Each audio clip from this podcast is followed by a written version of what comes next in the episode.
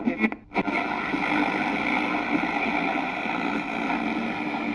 one intervened on behalf of...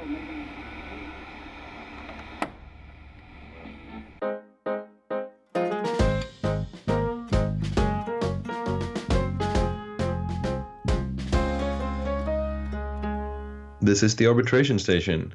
I'm Joel Dahlquist Cullborg. I'm with Brian Karik, and Brian wanted to say hello. Brian wanted to do the intro, but I just stole it. So you can go ahead and do your hellos, Brian. Hello. You think that was good? I, I was trying to change my inflection. Borat, hello. hello. Hello. Hello. Hello, governor. Oh, already going downhill. All right. I know. Okay. All right. How are you, Brian? I'm good. Uh, we stayed late today to record this, but um, I'm just excited for the holiday season. That's right. And when you say stayed late, that means you were at the office. I'm at the office in our conference room. Where are you? I'm at- my office, which also happens to be my home. So for me, it makes no difference if we're staying late because I'm ba barely moving. But see, I find that that gray area, or you know, it bleeds into work and home. That's it seems dangerous. I, today, actually, I just to give you and our listeners a minor insight into the life of a PhD student. I did my best work today when I took a bath, and I read an, an, a very good book called "The Liability of Arbitral Institutions," a doctoral dissertation published by Springer Press. And uh, so I, I tried for like seven to nine hours to get any writing done, and I just ended up browsing the internet for seven to nine hours. But when I, I took a bath, I read a book and I got some good ideas and took some notes. And I wouldn't have if I, uh, you know, if I was working in an office with no bathtub. I'm gonna petition for a bathtub in my office now. Actually, In your personal office? in my or- personal office with a curtain. No, I actually have a fear of a bathtub. So, like, I have a phobia, a true phobia. So, No such thing. I'm sorry. I do. It's dirty 100% of the time. Yeah, but so is everything. I know.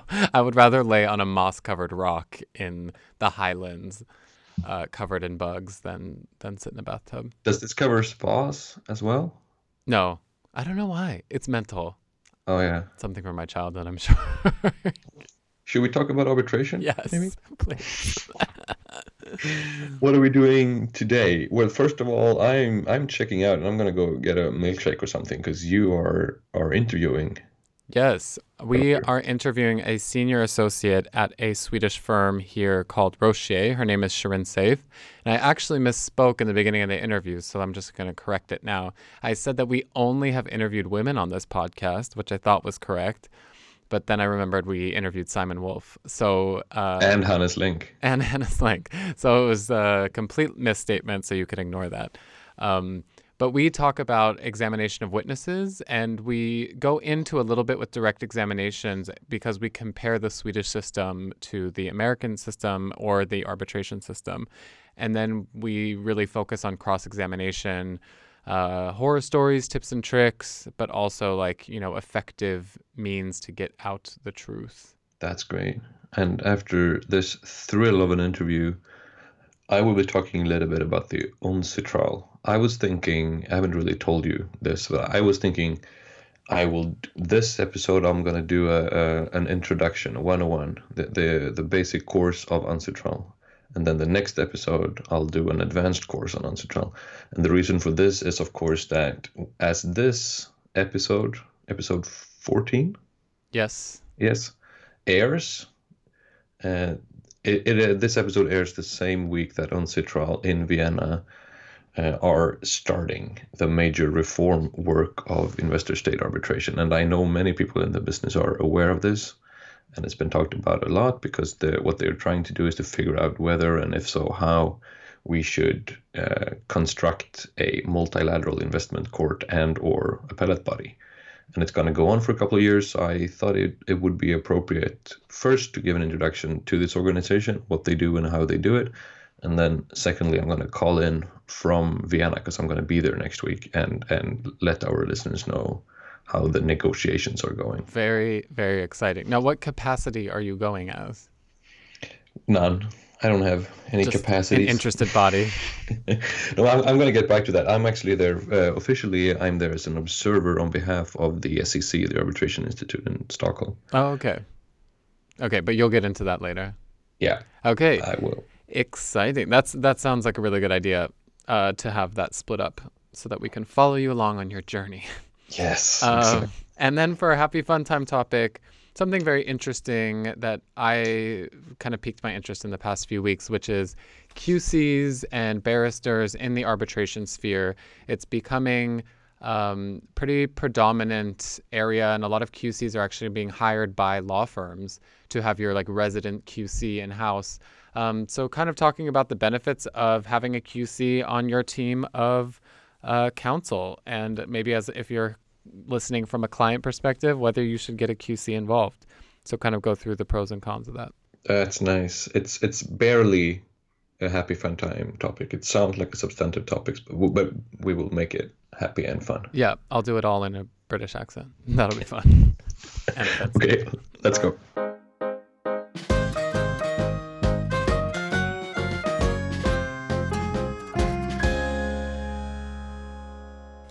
And welcome to our first segment. We have another interview before us, which I'm pretty excited about. Uh, not our first interview, but you know, we've only interviewed all women on this podcast.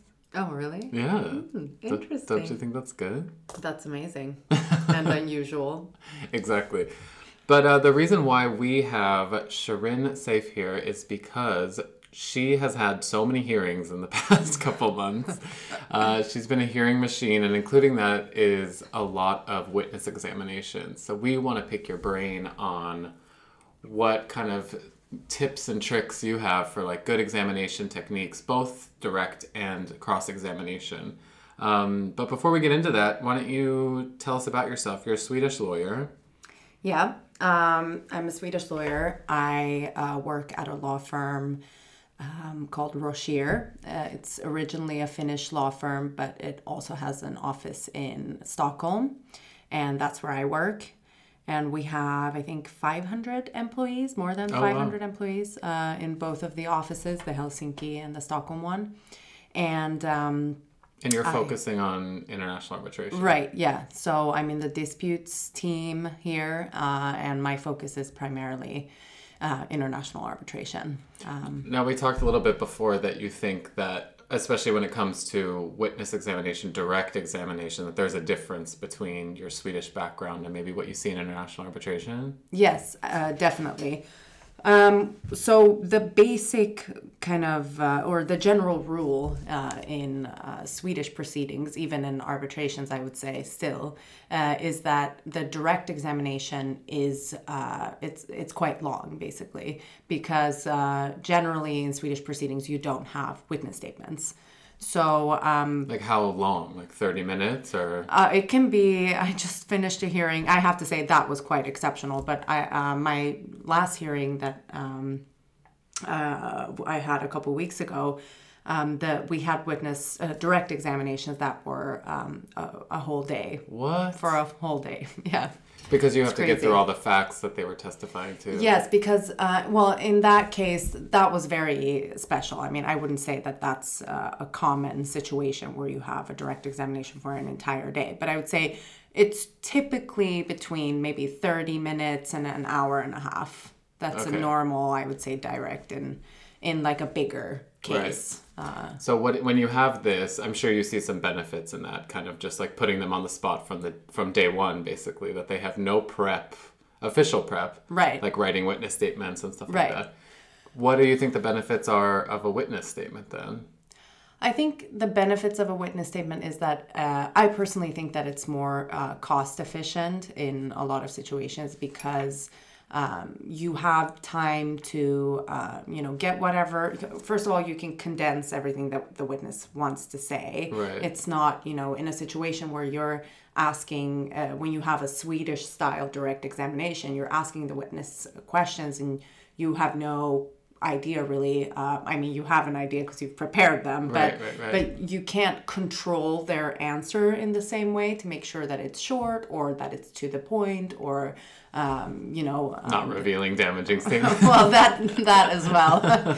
um, but um, when you have a witness statement, of course, you have the opportunity to suggest to the witness, you know, I understand that you think this is important, but it's actually not important for for this particular issue or this particular case. So you can condense kind of the story of the witness in that way. And also, of course, when you get to the hearing, you don't need to prepare the witness for both the, the direct examination and the cross examination, which is what you have to do in Right. a Swedish style proceeding. Um, when it comes to um, kind of the more typical international arbitration, um, then you can just prep the witness, you know, go over the witness statement very carefully and just, you know, do mock cross. Uh, Right. so obviously, I personally think that in most cases it brings down the costs uh, significantly and it helps the witness prepare and focus and uh, um, not be surprised to the same extent, I think. Um, right.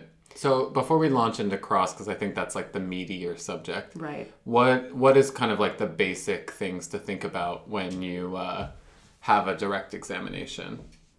The basic things in are you talking about a Swedish style No, no, no. Let's stick to internet. Even though we're two Swedes here, Right. Uh, maybe. I, I mean, a normal direct examination, uh, in a typical direct examination in an international arbitration, I would say just keep it short, keep it simple. Right. I mean, very. Uh, I've personally never experienced a situation where we haven't had the, you know, the typical situation is basically, you know, this is is this your. You've, you've submitted Witness a witness statement, statement. yeah. Is there anything you wish to amend, clarify, correct? Um, no or yes, and then you ask maybe one question on that. right. Um, I've personally never experienced a situation where we've had longer direct examinations in international arbitrations, um, which I know that some people, or that happens in some cases, that basically, uh, you know, you say we can have a 10 minute Right. direct, for instance, and and you'll have the opportunity to maybe ask one or two, you know, relevant questions just to get that specific point across to the tribunal. But I've never personally seen that. I've either Yeah. had the Swedish style direct or the, all or you know, nothing. exactly Right. the all or you know, is there anything you wish to clarify kind of situation. Yeah, we've had one like ex. Well, we've had a couple of experts because experts kind of you want to have like a 30 Right, minute- that's a completely different right. situation, I think. And you're Um, right. We should limit it to right, fact yeah. witnesses. Now, okay, so now the other side has done their direct, and now you're rolling up your sleeves to prepare for cross. Well, let's even before you get into the hearing room. Um, are you writing down? Because we, I mean, basically the reason why we're talking about this with each other is because we were at this conference about a week or two ago, Right. and they were talking about kind of techniques for preparation for cross examination. And there was one speaker, I think it was John Adams, who talked about it, who Yeah. basically said that there's different styles of how to how to prep. So are you creating this like very detailed script where it's like if A go to B and it's like a choose your own adventure and like you're prepared for everything versus someone who has okay here's topic A mm-hmm. here's the points that I need to like tick off and then I know how to kind of get there. What do you use? I think it depends on the case and the situation and whether I'm, you know, if I'm preparing for myself, Yeah. then I think uh, the preparations are a bit different. In that case, if I feel like I'm very well read on the file, I don't necessarily create one of those.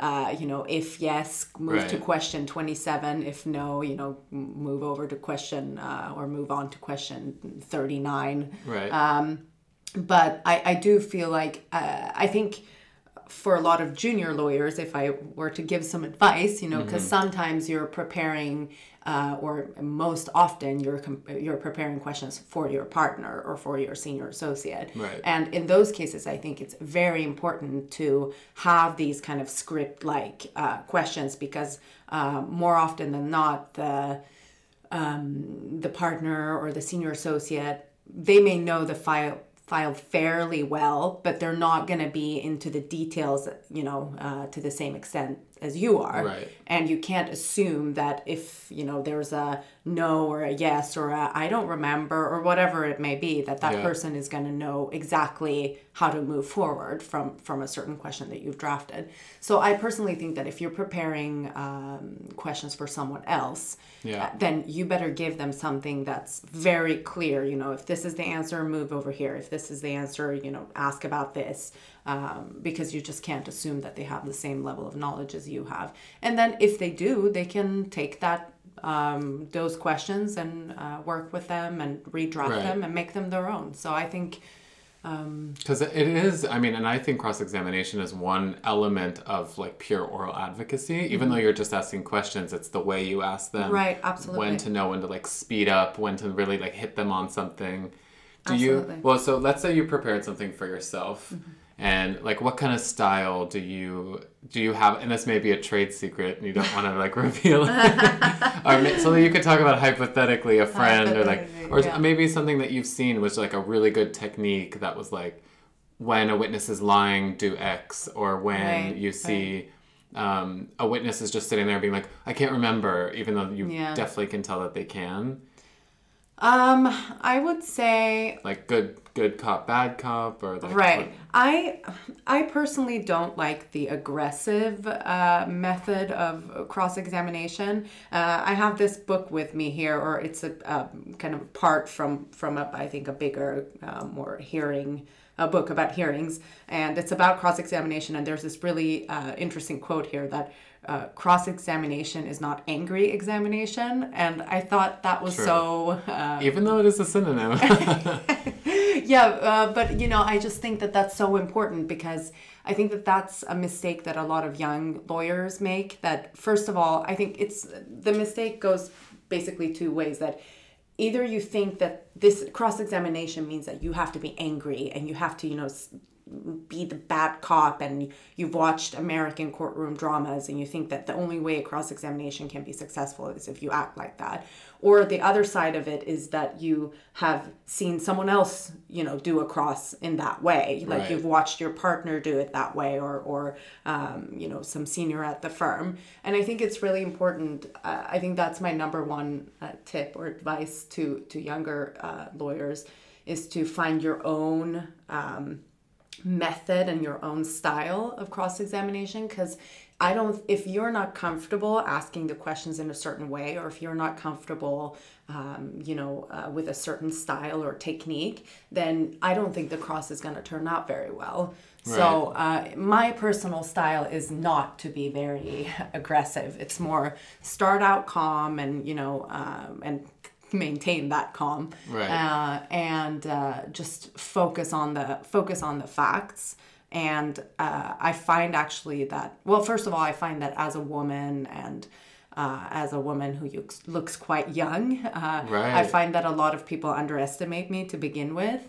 Uh, so i think that it's it's just better to stay calm you know be uh, very professional because i find that in a lot of ways that agitates them even more the Right. witness that is um, and uh, when the witness gets angry or you know uh, tries to avoid answering certain questions i just think that you as a lawyer you just look more professional when you're calm and you're just sticking to the facts and and trying to reason with the witness rather than trying Right. to like you know Bully them into- exactly bully them bully them into saying something whatever that is um, Right. but uh, I have to add that this also, of course, depends on the witness in question. Um, sometimes, you know, if you have a very, very uh, smart and cunning witness, Right. then you may need to, you know, uh, you know, the gloves are off kind of situation that you need to.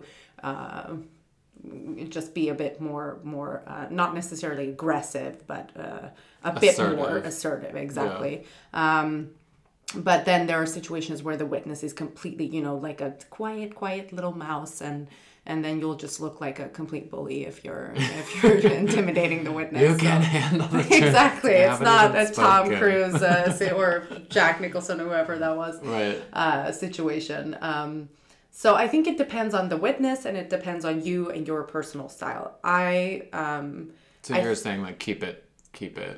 but always stay calm i think uh, i Yeah. think you can you can be very firm with the witness without raising your voice without being sarcastic without Right. um, you know all of these things um, And you can tell when people have like a technique, like it it's, it becomes very transparent. Like I Right. sat as secretary, so I've seen a lot of like different um, like lawyers in their cross examination style, and you hear like you know a, a witness that's trying to evade a question, and then they see. Like you hear someone and they just keep repeating, "That's that's not my question," or "Answer my question," and like, Right, when they get like that, then you feel uncomfortable because you're like, "Okay, you obviously learned this in some course that this is what you're supposed to say." right that's so for an evading witness and you're just Right. like it has to be a bit more natural than that yeah because then the witness is gonna like lock up like a clam too yeah don't you think Oh, I agree. I think uh, that's I, I think that's another common mistake that you know I'm the one asking the questions here, or Right. uh, you know not you, or what's the other one that people keep saying? Um, just well, like you said, like just say yes or no. This is a very we know this is simple you want. question. You know, it's like I I personally I think that that's just like. Uh, I don't know. It's just a very low level of Right. cross examination techniques. Uh, uh, you haven't really worked hard at your craft if that's those What are the kind of to. tricks that you have to resort to. Um, i heard and, the, and i think it also goes to the because basically what happens is that you've prepared a question that you think is your one fact one answer question Mm-hmm. and then you've realized that the witness can find a way out of it so you're just almost mad at yourself that your question Right, wasn't right. crafted better and that's why I'm saying also it's so important because uh, w- with the preparations that if you're a junior lawyer and you're just uh, drafting questions and then you're just assuming that the witness is going to cooperate and say Right. yes or no Right. in a lot of situations they say it's not that simple it's this or it's that and then what are you going to do are you just going to keep badgering the witness with the same question or are you going to make sure that you know uh, there are documents at hand that you can turn to and look Right. at if if you don't get like a a, very clear answer um, so i think that's very important but I don't know. I uh, there are so many. This I wish I knew what this book is called. I just have like an excerpt from it, but um,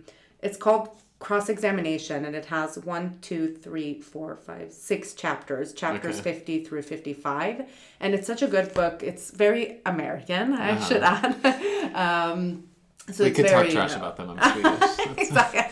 yeah, you're Swedish now. Brian. um, but but it has a lot of good uh, tips and advice on how to handle situations like one of the ones you just brought up that um, you know the witness says I can't remember, and this book talks about um, you know maybe you can ask the witness, okay, have you at some point known this information? You know, you're saying Oh, now right. that you can't remember it, but do you think that at some point you did know the answer to this question? Yes. Okay. When was that? Okay, Oh, that was you know three years ago.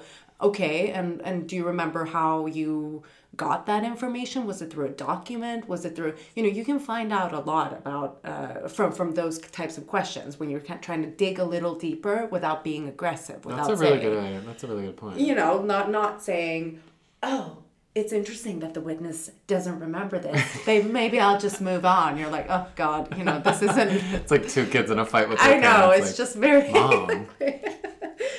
exactly. Um, and and uh, another technique that I absolutely despise, Yeah. but that actually turns out that it, it works sometimes, and which I saw, um, I saw this in in this past hearing that I just finished.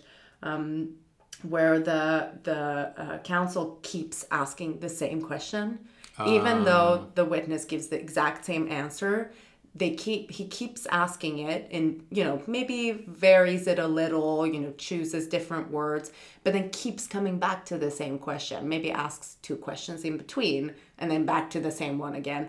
And a lot of witnesses, I find, uh, it, it, it's kind of like false confessions. I think we talked about this a Yeah. couple weeks ago. on netflix Exactly. Uh, What's it called? Confession tapes, Tapes, or yeah. something.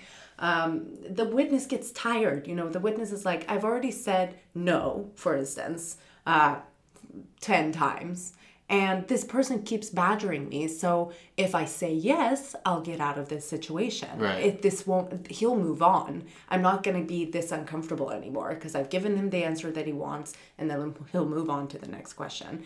And um, I didn't think that that would be so um, as you know work as well as it actually does but in some situations if the witness isn't prepared and the witness is uh, a bit more sensitive i would say then they crack under pressure Right. and they ultimately change their answer um, but i personally don't like that technique because as i think as a lawyer you see right through it and i would feel if i was on uh, on the tribunal i wouldn't find that very impressive Exactly. because the witness has already said no for instance five or six times and then the seventh time they change your answer i mean i don't think that's very uh, credible Right. Um, but that's that'll be like one of my my last question is basically okay now you're on the other side and your client or your witness is getting cross-examined. right Do you ever or have you ever hopped in to say, you know, that this is an American objection, but like asked and answered basically? Like this question's already been asked. Like, do you, as your personal style, do you feel comfortable hopping in and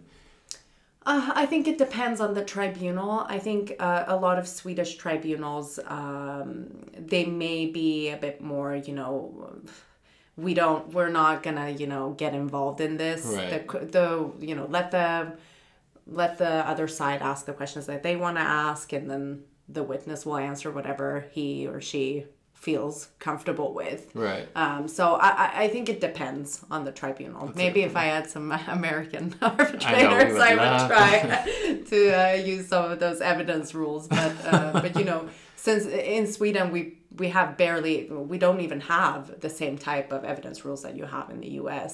Um, so uh, there are basically n- none of those objections that you would see on TV are Right. actually relevant in a in a typical Swedish courtroom proceeding. Uh, maybe uh, or definitely to a, to a larger extent in arbitrations, even if they're 100% Swedish arbitrations. But but still, it's not Right. like we don't have that culture of objecting Right. um, in the same way. I would say one of the most frequent objections is, um, um, you know, let the let the witness finish and you know whatever he's answering because or she is answering because the um, opposing counsel keeps interrupting or saying, you know, just And that's something a tribunal will really like safeguard, Right. Because they really would not do not like that. I feel Right. but Um, I have seen uh, tribunals that say, you know, of course you can answer, but please try to keep your answers short. And, you know, that's kind of a Right. an indication that maybe the tribunal thinks that the witness is not being um, Direct. Exactly. Right. Have you ever done cross examination with a translator? I have, yes. How was that? It's very challenging. Uh, especially um, as you know, we've had some uh, um, CIS related cases, Right. and I think that's very challenging because um, for a lot of, I mean, obviously when it's a language that you can not, you can understand maybe only a few words, Right. then um, and it takes i think the for instance the russian language uh, beautiful language uh, but very complicated and uh, i find that it's very hard to you know uh, there are a lot of words for something that you yourself may think was very simple a very Right, simple right. question um, and uh, it just takes a while To get the momentum. to get them exactly you just lose momentum so And then you try and fight the momentum, and then like the translator said, like stop, Yeah. stop, stop, and then you have to like start over. Yeah, and I think this just, I, I mean, one of the most important things when you're, uh, and Professor Hobér brought this up at the workshop, the Young ICCA workshop that you and I attended uh, a couple of weeks ago.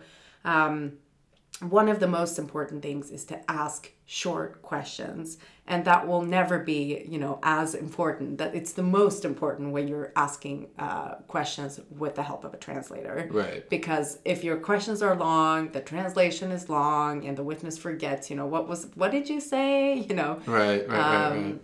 so but of course you can't control the witness's answers No. and especially when you have a translator you don't even you can't even do the classical you need the classic like interrupt and say answer yes or no a yes because you have to finish listening to the answer you know That's true. uh, so it, it gets very uh, although i don't i don't do that but i'm just saying you can't you It can't even resort to your old cheap tricks if you if you wanted to Those are not translatable. exactly All right. So- uh, let's move on.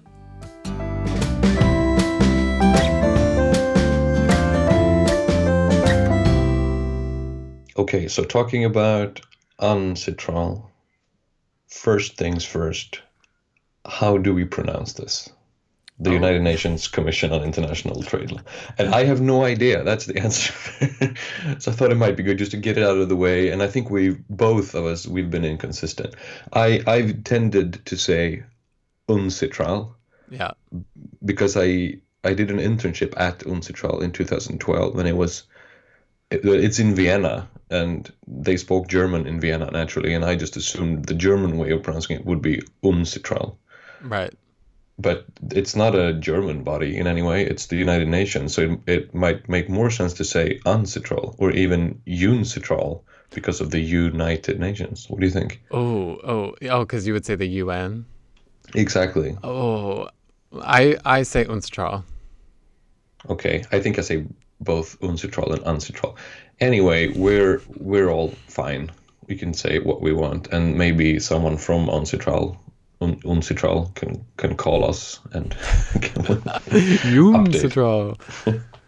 it is, in any event, the United Nations Commission on International Trade Law, and as I mentioned in the intro, this will be the the introductory course to the uncitral which is something that most arbitration lawyers are aware of, at least uh, in on a like a superficial level, because we do have the uncitral arbitration rules, we have the uncitral model law, we also have the New York Convention, which was drafted before the uncitral came into work, but uh, the uncitral secretariat they are the repository for the New York Convention, so they sort of they're the supreme guardians of uh, every arbitration lawyer's favorite convention.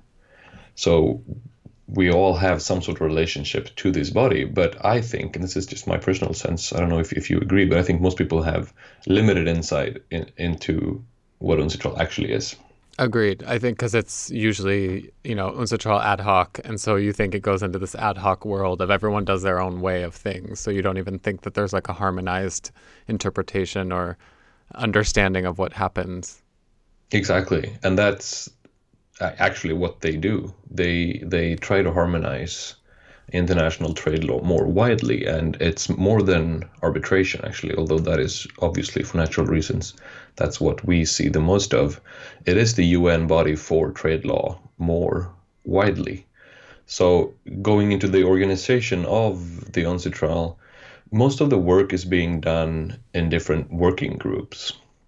Think there's six working groups now. When I did my internship like five years ago, working group two did dispute settlement, uh, ranging from you know like online arbitration to to uh, transnational litigation issues. Now, just recently, and th- that's the reason we're talking about this now, they made working group three, so not working group two.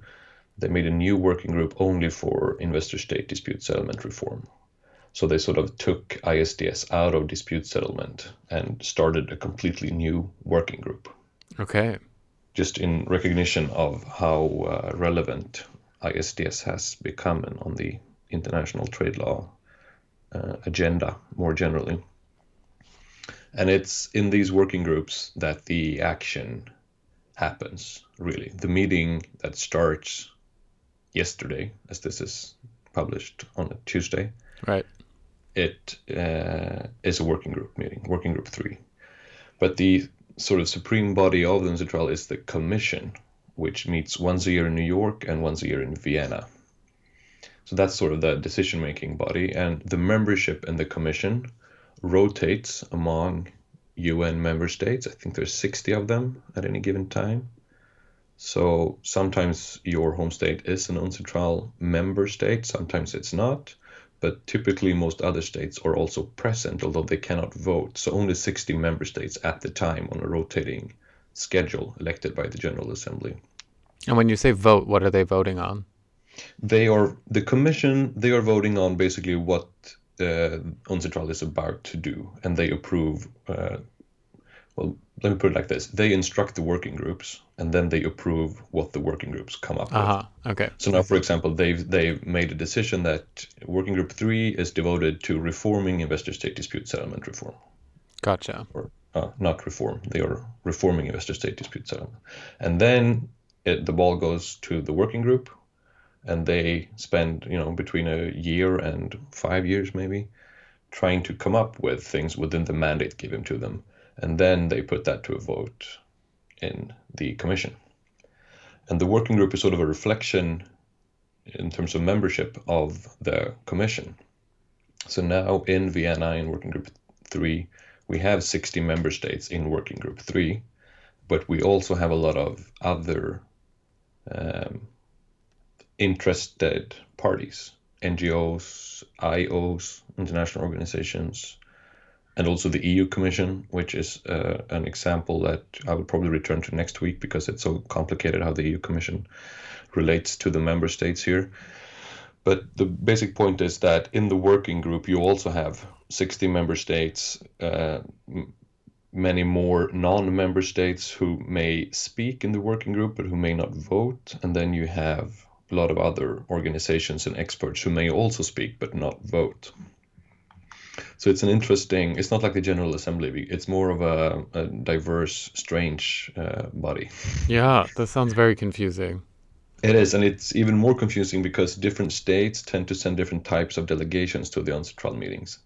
So this, I think, it, I mean, going back in time because of the UNCITRAL rules and the UNCITRAL model law that we all know about, many arbitration people have actually been involved in the drafting of these instruments, even though they were not technically, you know, bureaucrats or, or government lawyers at the time, because many states for various reasons, send more people or other people than their government representatives. So they send experts from the field, i.e., arbitrators or Right. professors. It sounds like the ALI in the United States, um, which is made up of a lot of practitioners. So they make the um, secondary source, which is you know the the restatement. It's called. Yeah. Um, and th- so they kind of have. I mean, the U.S. is not international, but they have like people and practitioners from all over the country come and meet, and they have judges and all different levels to kind of get like a whole you know perspective on what how all the users are going to look at this.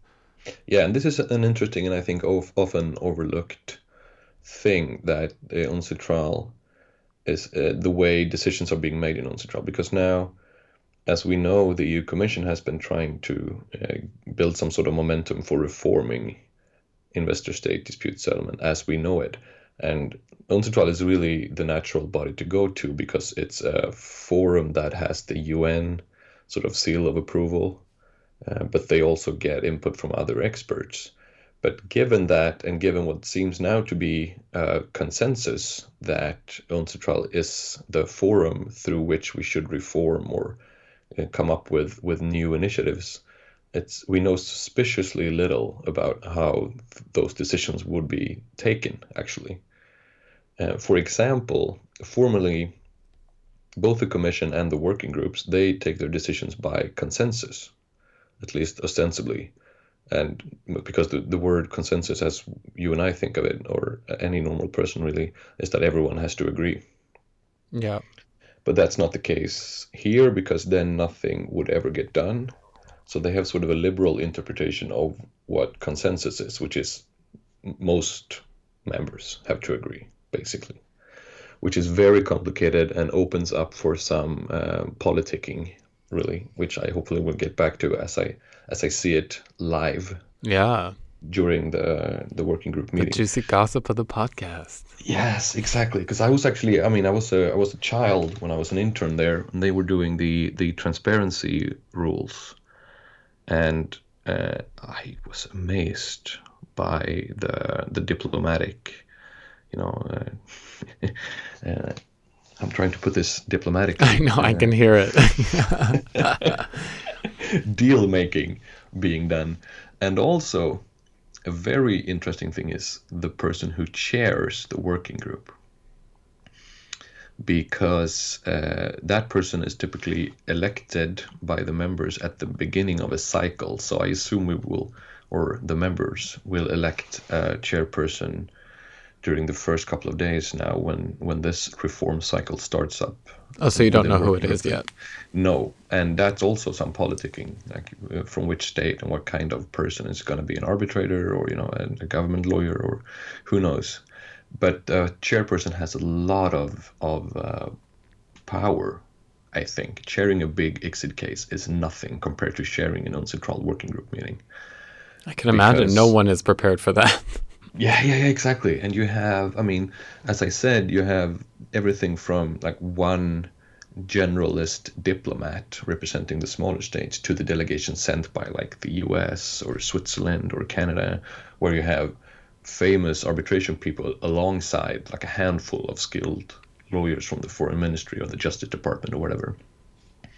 And you have to make all of these move forward as a chairperson. You have to sort of have a, an agenda and steer them in a direction because you're only meeting for a couple of days and you start with a blank piece of paper and you have to come up with something and all this while you know maintaining a super polite diplomatic air as a chairperson and then you have people like me from the SCC and you have people from environmental NGOs and you have people from the EU Commission and we all want to speak and it's up to the chairperson to interrupt or to sort of guide the community of people there trying to to make their case.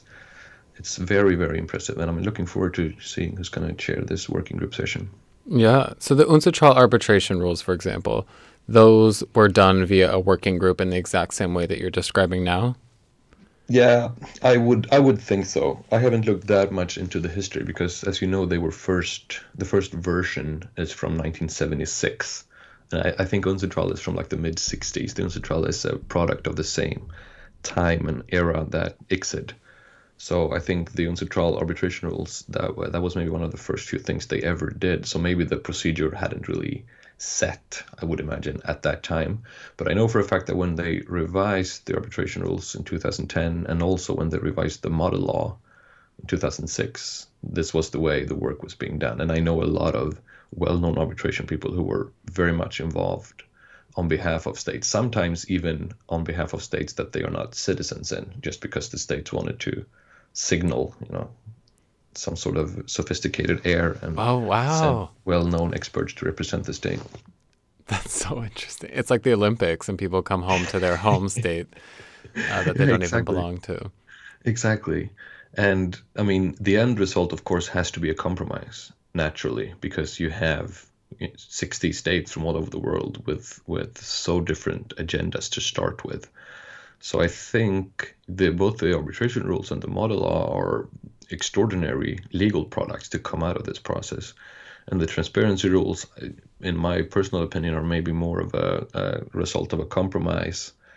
And of course, the transparency rules are not mandatory in any way. In any way, it's an opt-in thing. So that's also how they uh, struck a balance between the states advocating more transparency and those who were less keen on transparency.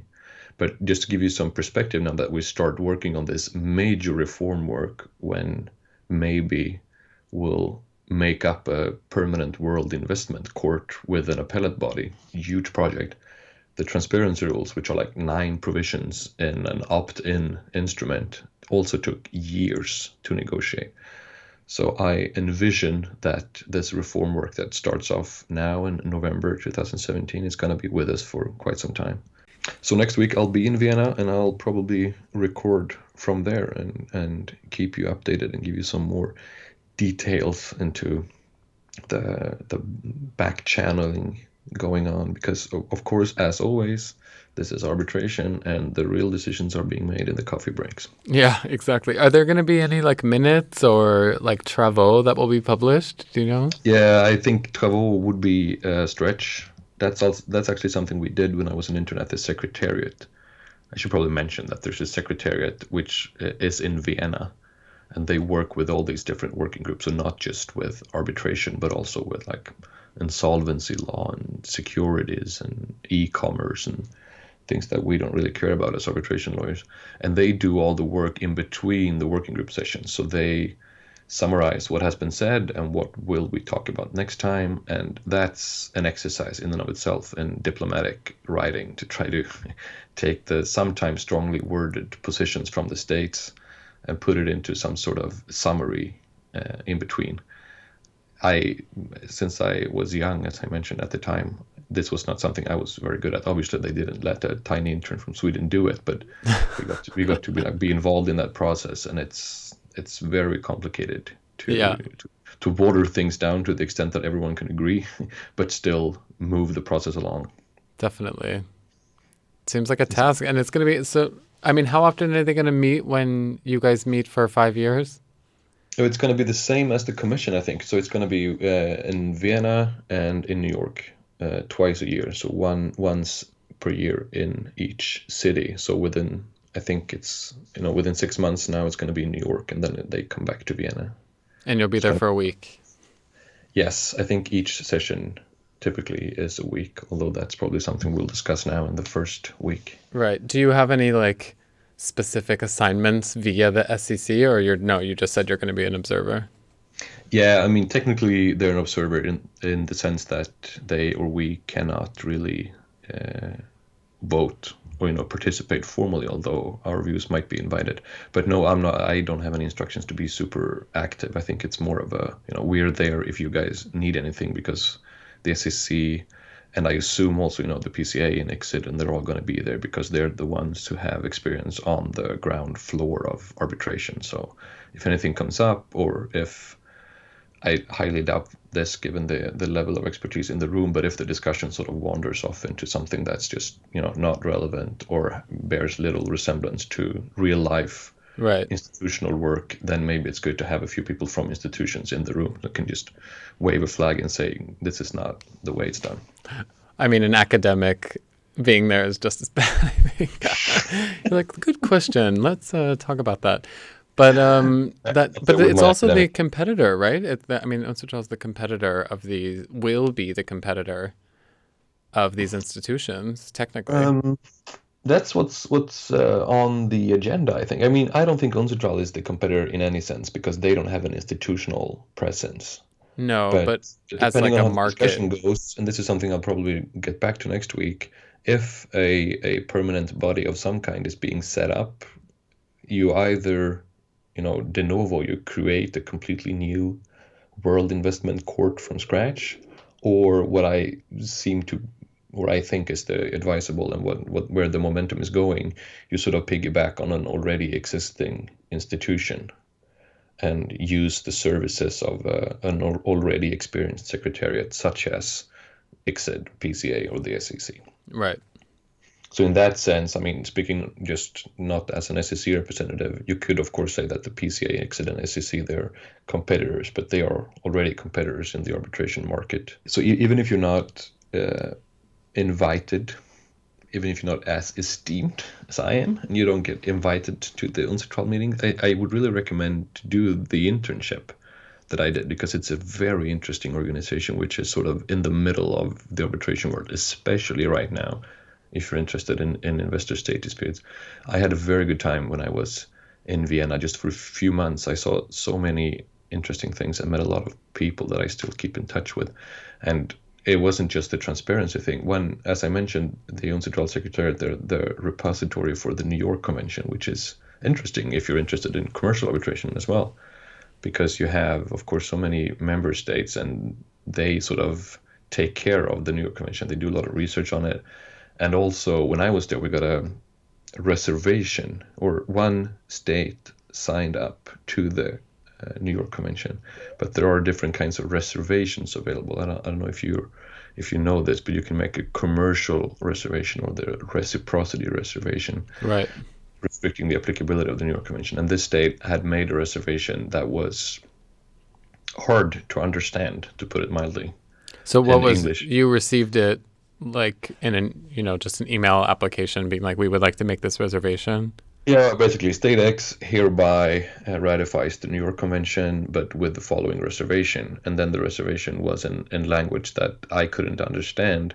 And here it's, I mean, it's a sensitive position because they're just, the UNCITRAL Secretariat, they're just, you know, bureaucrats. They have no decision making power or anything. They can't guide the state. The state in international law, of course, is supreme.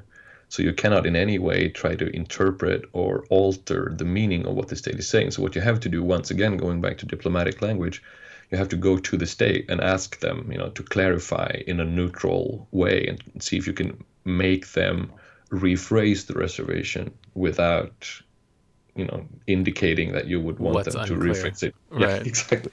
so I, I didn't do it obviously, but I was just a fly on the wall when this was being discussed. It was so interesting. So were they like, did they lash back and being like, our best lawyers were on this. You don't know what you're talking about.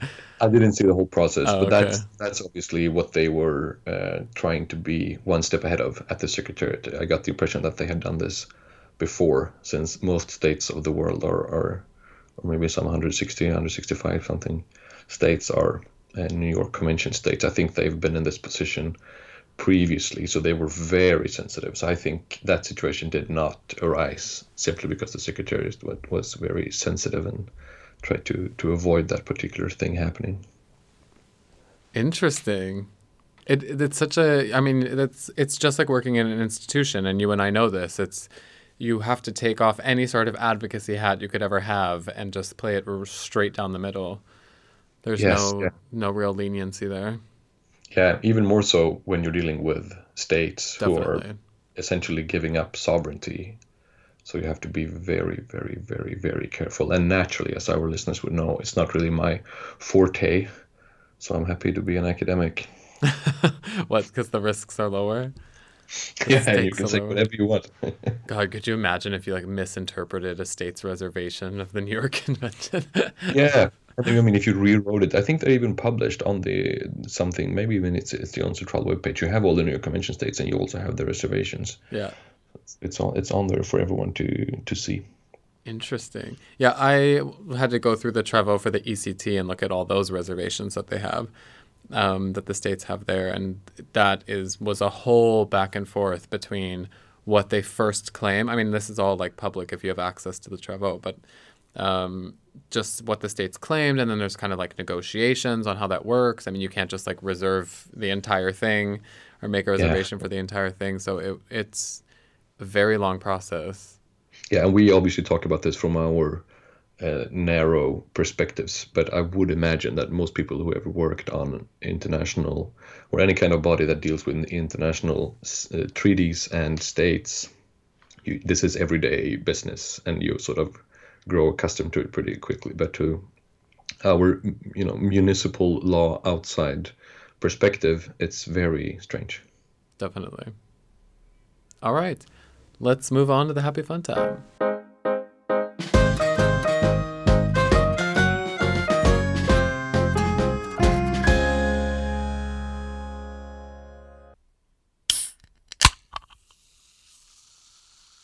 That sounds good. happy fun time, or what's what's the rate? I can't do it. My tonality is becoming monotonous. Okay, Try the Borat way. happy fun time. Uh, now I sound like Count Chocula. Did you have him on your cereal? Um, anyway, so now we're going to talk about something way more highbrow than what I just talked about, which is how to, not how to be a barrister in a QC, but their involvement in the international arbitration market. Now, just I wanted to briefly go through what it takes to qualify as a barrister. Um, how in Sweden, you just go to school, come out, and abracadabra, you're a lawyer. Is that how it works? Yes. Yeah, I mean, you would know, but, but yeah, basically that's it. This is very civil law versus common law, once again, I think. I- I mean, it's different in different civil law countries, but the point is that it's very different in different jurisdiction. Yeah. So you have your legal program at the university here in Sweden, and then you graduate, and then you're a lawyer. They have a separate qualification, which is to be advocat, and that's an ethics-based oral exam, um, which is a level of distinguishment as well, but not necessarily. Yeah, but the point is, I think that you don't have to be an advocate, you don't have to be a member of No. the equivalent of the bar in order to just stand up in court and represent someone, unless for specific, very like narrow, if you're representing someone in a criminal case, for example, you have to be an advocate. But otherwise, you can represent. You know, there's no monopoly from on behalf of the bar. Anyone can call themselves a lawyer. Right, which is so nice and refreshing. In the US, you have four years of your undergraduate in whatever you want. A colleague of mine in law school studied flute for four years. And then you go to law school for three years. You take an LSAT, a pre law exam. You apply for uni- law school. That's three extra years. And then you graduate. You're nothing. And then you take a bar exam, which you study for about, you know, three to four months after you graduate law school. You sit for the bar exam and then you hopefully pass. And then you're declared a lawyer, you get ESQ, Esquire, at the end of your name, and your Jewish parents are proud to the moon and back.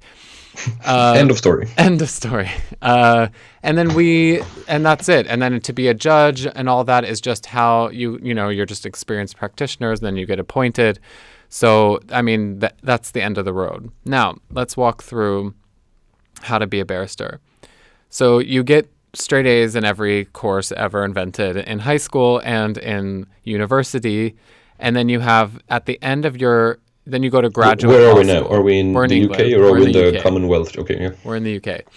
Um, then you. Because that's something just to keep in mind as we talk about this, because I think many You're of these right. things are similar in different Commonwealth states, but maybe you haven't right. done the deep research into South Africa or.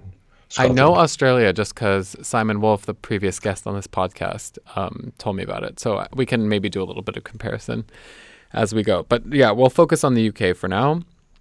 Uh, in your final year of of your law school, you start applying for your pupillage. So there's such a line to get into this pupillage that you do it even before you graduate and even before you apply for your BPTC, which is something else. So which we'll talk about. So you get into so you go on Bar Council Pupillage Gateway and you apply and you send out about 12 applications and then there's interviews and in your interviews you're doing some problem solving some mock advocacy exercises and this is just to get your pupillage now even if you do or do not get your pupillage after you graduate you have to take a one year bar professional training course which is the bptc um, and that's where you study some subjects like civil law criminal law oral advocacy, written advocacy, study research methods, ethics, etc. Actual law. Actual, exactly. when I read that, I was like, wait, that's those were my courses in law. school, so exactly. I don't really they do this, this, all of this in a year. So they basically say that you know your your undergraduate or your graduate law school is the kind of theoretical uh, methodology of it, and then you have your practical skills year, which is your BPTC. So let's just say that you're an amazing student at Oxford University and you pass your BPTC and you get your pupillage before you graduate. So the time where that- do you get your pupillage, just to give the whole picture? at well it can be in a lot of places but um, usually at chambers. And when you actually get called to the bar you're it's a member of an an inn calls you to the bar. We're going to get so many emails on this. Uh, but you have a so let's say you've graduated and everything's honky dory and you get a pupillage at a great chamber after your intensive you know interview then you have to go through 12 qualify what are called qualifying sessions. Um, and then so with so your pupillage is 12 months. They call it the first six and the second six. And then the second six is when you actually get your own start working on your own cases. And then but after 10 months so into your second six you start applying for tenancy tenancy at that chambers or at another chambers. But if you finish your pupillage and you finish your 12 qualifying sessions and you pass the BPTC, then you're quote unquote called to the bar by your inn. So I think that you're, you know, that's when the inn comes into play. And then you can get tenancy. And if you don't get tenancy, then you get into what's called the third six, which is basically buying you more time to apply the next round um, to see if you can be a tenant of this chambers. And then you become a barrister. So the amount of time and then it's so funny because i went on their website about you know the bar council's website and it was this like you know propaganda video and it was like and you might have to pay a lot of money. So uh, just be prepared for that. A friend of mine who was thinking about sitting af for the bptc uh, which is that exam that you take uh, said that just to take the exam was 20000 pounds um, Jeez, so us. not- that's, I mean, sitting up here in socialist uh, Arctic Europe, that's insane. But also, I mean, Crimea River, how much do you pay in the US to, to go through like seven years of college plus law school plus bar exam? That's like a million, probably. Yeah, I think you're about there. Uh, depending on what school you go to, but yeah, you're looking at like at least half a million to get your um, plus interest on your loans. But yeah, so then yeah, you're a barrister. Now, barristers, and I've seen this in practice once, only once have I seen kind of the QC come at like the ninth inning of a baseball game, sports analogy. Um, but basically, what I, how I have seen it in arbitration is that you have counsel that has kind of run the case, and they can use a QC for a couple of ways. One is to review drafts, or also to draft. Um, another one would could be taking decisions on evidence, kind of like which evidence they should provide if they are lacking certain evidence to kind of like review their case, and then finally to show up at the oral hearing and kind of have their smooth, suave West End English accent and impress everybody. That's me, an American. Okay, let me. Can I do the horrible things you do at conference when you you compile a bunch of questions and Yeah. the person on the on the panel has to address nine different kinds of questions at Yeah, the same time? I'll write it okay, down. so so take notes. hmm First, you you just jump from barrister to QC. You have this, you know, when you take the silk. and- Yeah, yeah. yeah. I just wanted to say that basically. That's what it is. When you become QC, what is that? First question. What's QC? Second question. Uh-huh, are- okay. Are English lawyers the best lawyers in the world?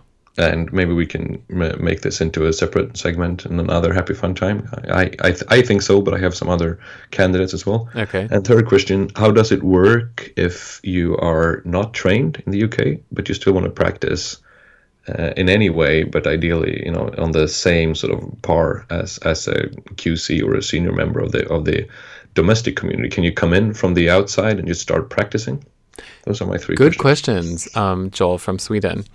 Uh, the first one, a QC is Queen Counsel, and that's a bit different. And that is, you know, once usually once you have tenancy, but I don't think necessarily you have to be a barrister to get the QC. But you are g- granted this title, um, and that's when you are given the silk. But it is a different thing than being a barrister, and it's a It's separate. sort of in, in my limited experience, it seems to be the the barrister deluxe, basically. Yeah. The most because I think they promoted from within the community, or they get the title from within the community somehow. So it's it's like the more experienced or more proficient barristers become Yeah. QC actually. And so they're But I- technically they're appointed by the Queen. So they're Her Majesty's counsel learned in the Yeah, law.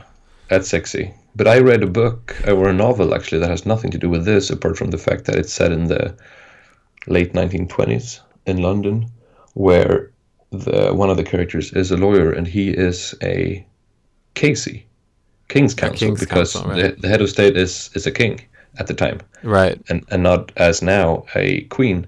Well, this is this is obviously a, very detailed question. So you can move on to the next question.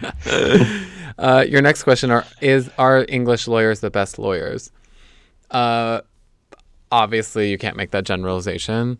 Uh, yeah, How- however, um, I think that, and this goes into one of my pros for having a QC or having a barrister on your team, is that they're basically trained to digest a supreme amount of information into a coherent and cohesive narrative that is like simple and digestible for other people that aren't as gifted as they are.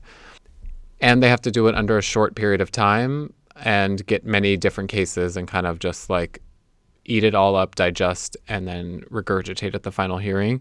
So in that sense, I think that requires like a, a great level of intelligence, don't you think? Yeah, yeah. Uh, as I said, I think once again with the reservation that we're being very general here. I I think typically they are the best lawyers actually, which is also why they charge so much more right. than any other lawyers. And to be fair, and and also to to uh, modify this this praise of the UK a little bit, they're also the product of a super classist system. If you are a QC specifically, you've been typically, and of course not always, but you've been either the product of a system through which you get access to extremely good education and fierce competition and good schooling throughout your entire life. Definitely. So of course, or you are fighting that because you're, you know, the the protagonist from some movie, and you are not a product of, or not the part of uh, the the, the upper part of society. Yeah, exactly. So in order to to become a QC with with more limited resources to begin with, you also have to be like the best of the best. So I, I would imagine that the QCs that you and I see at conferences for every for for each such QC, there's like hundred thousand people out somewhere in like the East Midlands doing something else who never became QC. Right. Uh, but uh, no, I think I, I totally agree with you. I think it is a product of you. You see the type of people, and that's why I said that they have these accents that are from the West End, or you know, they're it's a it's a posh inner circle that a lot of people try to break into. Anyway, uh, and then your third question If you want to break into, how do you do? if you want to break into it, how do you do it? Because if you're a foreign lawyer, can you do it? And the answer is yes. And the only reason why I know that is because, again, I know an Australian who is basically can be, who is a solicitor in Australia, but can be accepted into a pupillage um, for a chambers and then become a barrister that way. But is, is that a special case because the UK used to rule Australia and they still maintain some sort of informal link? Because that seems to be the case typically. yes. Yes. I think So, you. so if you're not a Commonwealth lawyer, the bridge is, is gone. There's no way. I mean, you can still be a member of a chambers. You know, Kaj Hobér is a member of the three Verulam buildings, and he's not a barrister or a UK lawyer. Yeah.